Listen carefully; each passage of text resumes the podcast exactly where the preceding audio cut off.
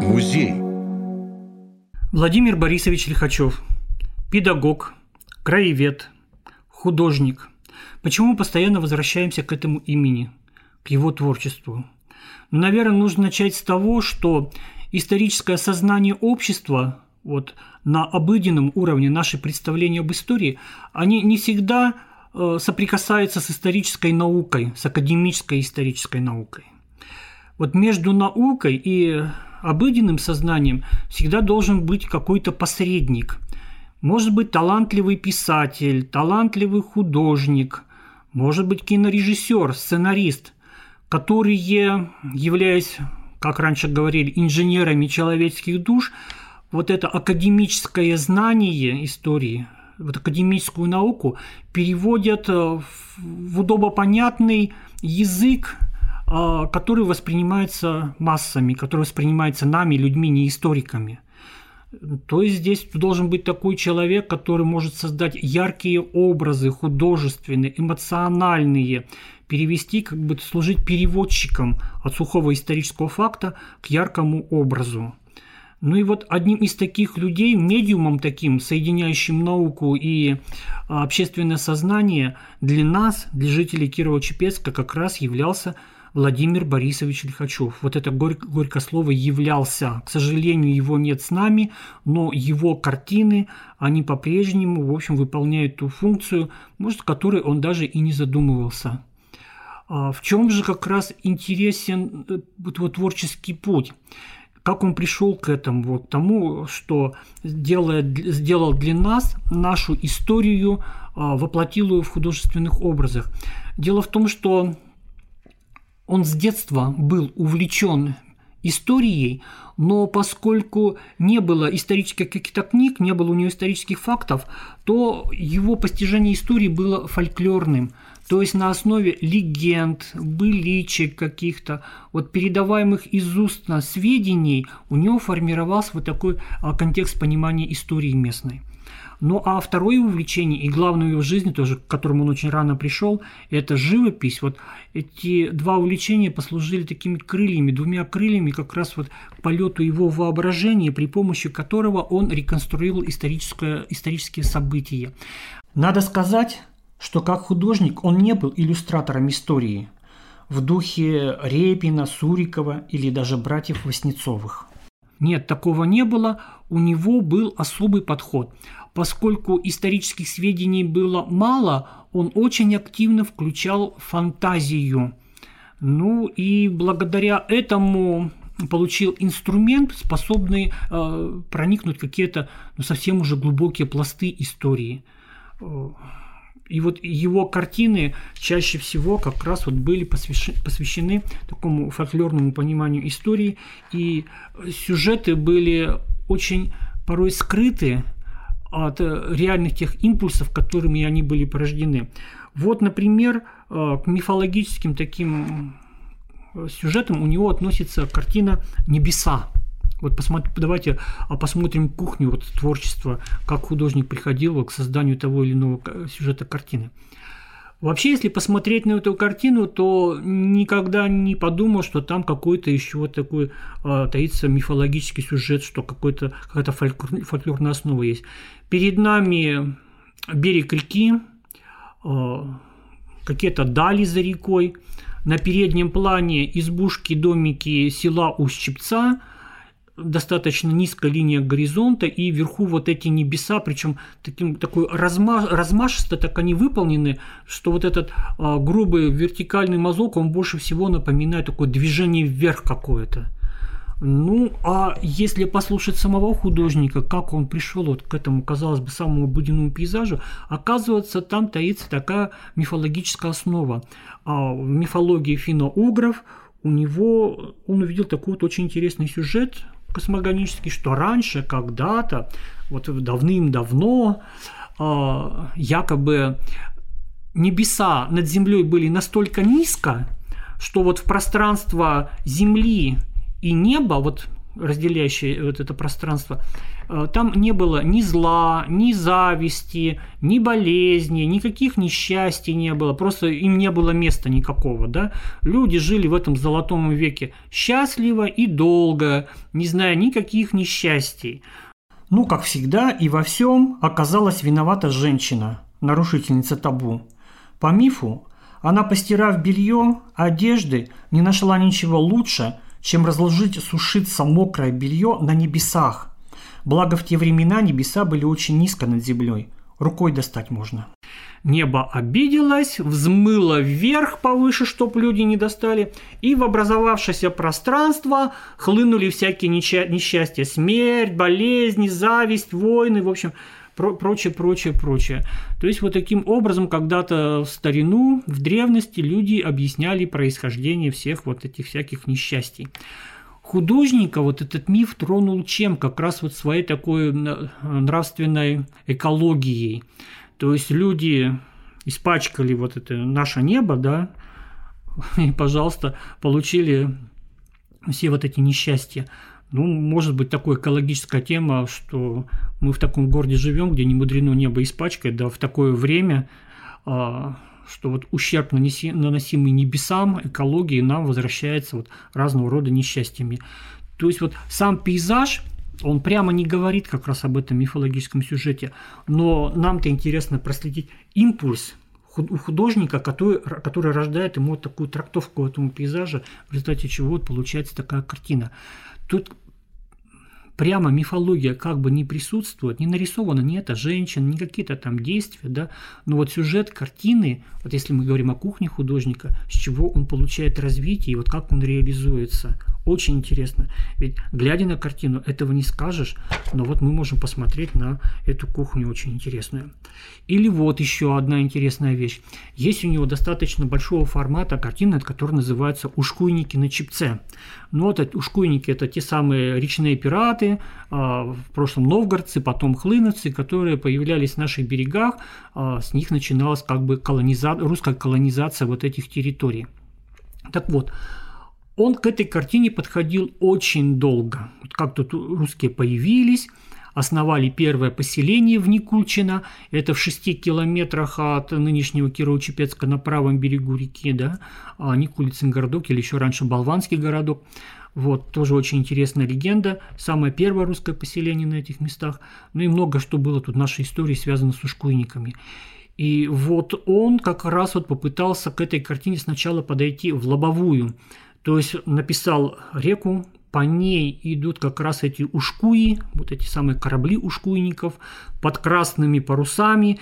И надо сказать, что они более всего напоминают такие дракары викингов. Ну, очень драматичный такой сюжет получился. Далее он попытался переиграть, сделал вид на эти ушкуи сверху. Вот они уже идут на веслах и напоминают такую, знаете, атаку каких-то насекомых. Вот.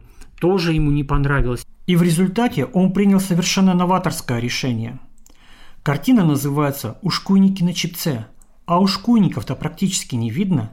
Только вдалеке, где ныне находится овраг и Каринский мост, какое-то скопление белых и красных точек. Едва различимых. Что там, бой или высадка?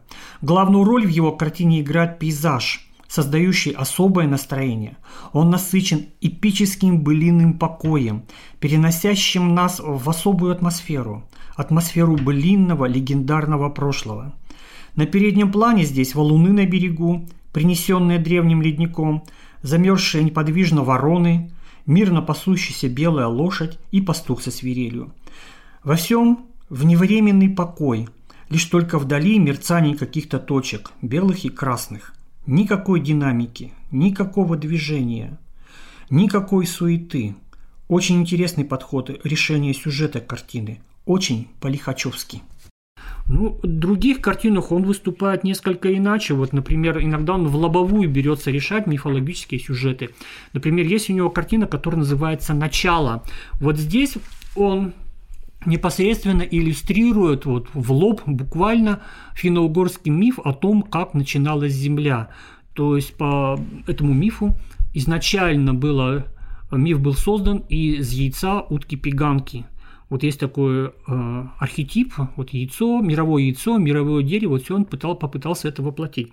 То есть практически в центре картины огромное яйцо, расколотое, из которого прорастает вот это мировое дерево, которое будет многоярусную структуру мира создавать, и образуется первоматерия, вот она в небесах видна какими-то хлопьями такими. А поскольку в мифе нет начала и конца, то есть все действие присутствует сразу и вместе, и начало этого действия, и его завершение, то мы видим как раз, как появляются первые люди, первые животные, то есть это вот из праха созданное, да, из глины на зеленых берегах вот такие а, э, размывы глинистой почвы. Но вот в этих раз, э, размывах можно увидеть антропоморфные фигуры, сначала еще очень такие неявные, неявные, животных, людей, да, которые, в общем-то, обретают свою форму. Но здесь же уже присутствует и древнее жилище, и какая-то слева фигурка белой то ли богини, то ли шаманки, то ли еще кого-то. Ну, в общем, миф э, во всей своей полноте здесь и сразу весь у него изображен. То есть, в общем, тоже интересный такой а, момент. И вот мифологические сюжеты его картин, они, каждая из них представляет собой какое-то повествование. Вот, например, у него есть замечательный триптих «Чудская Купава. Страна Берегиния». Там просто все насыщено мифологическими образами – языческой символикой, подчеркнутой из финно-угорской и славянской мифологии и много чего прочего. Очень интересен один образ. Огромная, лежащая, обнаженная женщина, чудская купава, пышные формы которой отсылает нас к еще так называемым Венерам каменного века. Это символ женского начала, дарующего жизнь. И движение вокруг на переднем плане. Снова излюбленный художником образ – какое-то ритуальное языческое шествие с участием ряженых, напоминающих карнавал, но это какой-то обряд, связывающий мир людей животворными силами природы, олицетворенной фигурой гигантской женщины. И в каждой его картине вот э, мы можем наблюдать подобного рода мифологические тексты, то есть движение времени, огромное количество символов разных. Ну, это в любом случае почти каждая картина повествование. Владимир Борисович Лихачев, естественно, как человек вменяемый, не был совершенно оторван от той реальности, которая его окружала. Ему довелось пережить заполошенные 90-е годы, когда рушилась одна идеологическая схема, нарождались другие. Наше общество открывало для себя собственную историю, разнообразные ее версии – Вместе с тем, это было время, когда человеческие пороки заявили о себе особенно ярко. Стяжательство, необузданное тщеславие, средневековое мракобесие, все эти экстрасенсы, шаманы, колдуны, оракулы, прорицатели. Причем все это хлынуло таким потоком, нагло и навязчиво. Он откликался на это как художник, создав цикл картин, стоящих в его творчестве несколько особняком – это как публицистика на злобу дня и в то же время размышления о вечных вопросах человеческого бытия. Все эти картины были выполнены в довольно скупой цветовой гамме. Охра, белила, сажа черная, всего три цвета. Название тоже со значением. Похороны таракана, лестница в небо, через ворота счастья. Во всех этих картинах присутствует глубокая образность, как всегда у Лихачева. Практически везде некое карнавальное действо, практически по бахтину, полное балаганности и вычурности. Невольно возникают ассоциации с Брейгелем и Босхом. Ворота счастья – это огромная, стоящая как триумфальная арка подкова, украшенная бубенчиком, атрибутом шутовского дурацкого колпака. Сквозь подкову движется поток людей, выходящий из воды. Ибо все живое вышло из воды – у Лихачева даже в ходу было такое выражение. Это было тогда, когда мы все были жабрами. Кругом раковины. Ракушки у него – излюбленный отсыл ко временам она, э, ко времени всеобщего начала. Это знак водной стихии, из которой мы все вышли. Выходя на берег, люди проходят сквозь огромный битый горшок – для Лихачева, увлекающегося археологией, керамика – это не просто посуда, битые ее черепки, это образ истории, человеческого времени. Ибо для археолога керамика, те самые битые горшки, Это неистребимый своего рода паспорт любой археологической культуры, которыми археолог измеряет время человеческой истории. Это ключ к истории. Далее шествие принимает характер явного гротеска. Какие-то люди, сидя в корыте, гребут метлами, пытаясь плыть по домотканному половику. Другие на ходулях собственного тщеславия бредут вместе с толпой, возвышаясь над нею. Там множество образов, композиция многофигурная, и о значении каждого из них можно только гадать. Заканчивается все огромной лестницей, вершина которой теряется в облаках. Интересно, что сам художник имел некий упрощенный, дежурный вариант объяснения сюжета картины, благодаря которому мог лишний раз не раскрываться случайным людям, отделываясь дежурными общими фразами, избавляясь от необходимости что-то разжевывать. Смотрите сами. У вас есть шанс стать соавтором картины, по-своему понимая и расшифровывая эту образность. Похороны таракана выполнены в той же манере, в той же живописной технике. Перед нами статуя недавнего кумира, идола, поклонение которому носило характер обожествления. Статуя этого кумира показана фрагментарно, по пояс. Головы лица не видно. Это не конкретный персонаж истории, а кумир вообще. У ног кумира фрагменты лица, нос отдельно, отдельно глаз, отдельно ухо, отдельно губы. Это отсыл к тому, что поклонение кумиру, сотворение кумира, разрушает личность человека. Человек буквально теряет лицо. Это образное выражение «потерять лицо» художник передал самым буквальным образом. У ног кумир также копошится огромная человеческая масса. Такой очень большой контраст э, размерами – двуногих тварей миллионы. Ну а что же до названия картины? Его можно понимать как в узком значении, в отсыле к небезызвестному персонажу Корнея Чуковского, и того, что за ним скрывалось, так и к человеческому безумию вообще, имея в виду тараканов, обитающих в головах. Эти картины для него нетипичны, он все-таки больше обращался к мифологическим сюжетам, но вот он э, в 90-е годы был не чуждый вот э, такой публицистики очень своеобразной. Творчество Владимира Борисовича Лихачева очень богато. Это основа нашего музейного собрания. И это вот такой нескончаемый диалог художника со своим зрителем. Человека, ищущего человека, как часто говорят о подобных людях, без кожи, да, с, такой, с обнаженной нервной системой. И вот его ценность для нас, даже если мне вот люди какие-то не были знакомы, да, что вот это как раз тот посредник, э,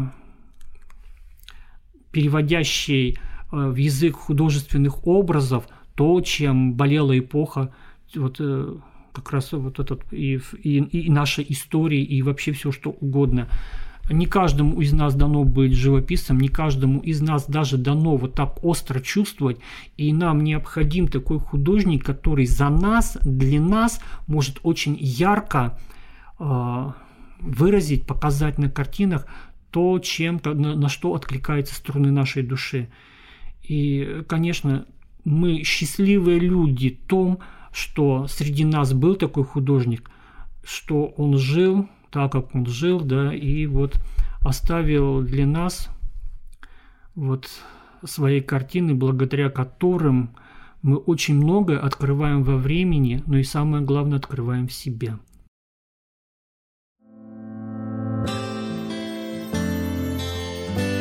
Материалы подготовлены в рамках реализации проекта победителя конкурса «Общее дело» благотворительной программы «Эффективная филантропия» благотворительного фонда Владимира Потанина 2021 год.